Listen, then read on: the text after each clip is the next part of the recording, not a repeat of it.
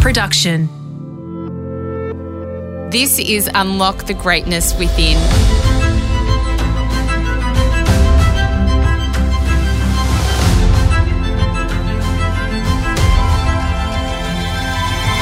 I'm Sarah Grynberg, and for the next five minutes, join me as I take you on a journey that will replenish your sense of self and the world, give you a moment to reflect, nourish your mind, and reset you for the week ahead.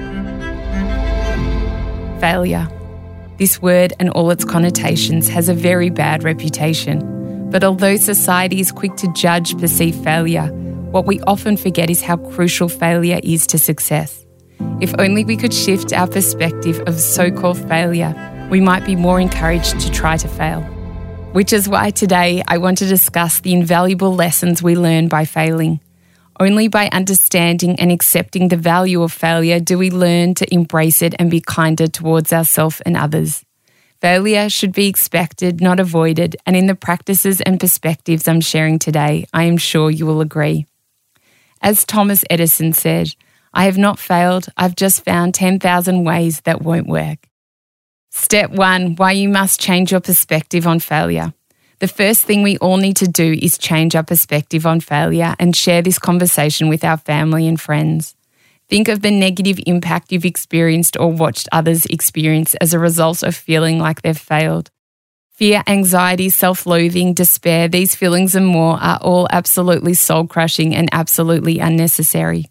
The reason why is because we automatically look at failure as an event we wear for life instead of realizing that it's just a moment that we must learn from. Failure is simply part of the process of doing anything in life. Think back to when you first attempted something new for the first time. It would have taken hours, even months. You might have never imagined a time when you'd master it, but in the end, you did. Whether it's gaining skills in a new job, learning to run long distance, or overcoming a hurdle in a new relationship, an element of not succeeding right should always be factored in. This is part of growth, development, and learning. In fact, I have to agree with those who say that if you're not failing, you're not trying hard enough. Expect to fail, and you'll be so much more open to trying new things and view anything as achievable. In the process, you'll nurture your self worth, confidence, and find a newfound kindness for yourself and your achievements. Step two the importance of testing. When it comes to failure, there's a whole lot that we can learn from science. Think about how scientists approach their work. It's all about running tests and experiments and making observations to measure effects and conclusions. And if you really think about it, aren't we all products of the things we've experienced and observed in our lives? If we approach life more actively in the same way scientists do, by observing, testing, and asking questions, we will be able to gather the experience and knowledge necessary to make more educated decisions. If we all tackled everything we did with more curiosity, we would be so much more patient about the process and excited about the results ahead.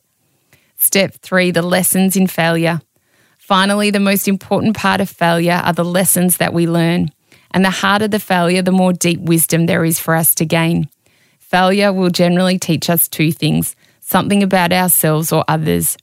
When you suffer a breakup, for example, you will look back on your partner or that relationship and realize it didn't bring out the best in you. It doesn't mean that you failed, in fact, you tried, but destiny has something else planned. When you lose a job, there can be so much emotional weight, shame, and embarrassment, but remember that that loss doesn't define you. It was a part of the process, and if it hasn't already, it will teach you about business, a future role, or even steer you towards another job or industry that was meant for you. If you want to succeed at anything in life, then we must expect failure on that journey. Without blood, sweat, tears, hurdles, and most importantly, lessons, we can't ever improve in life or realize our dreams. Every day is a brand new opportunity to keep going, try harder, learn more, and fail until you get it right. I hope this episode of Unlock the Greatness Within inspired you and brought you joy.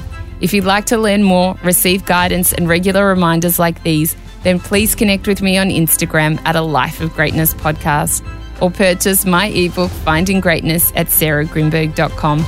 Love what you heard? Then we'd love you to hit subscribe on Apple Podcasts or your favorite podcast app and leave a five star review. It will help us share this wisdom with others.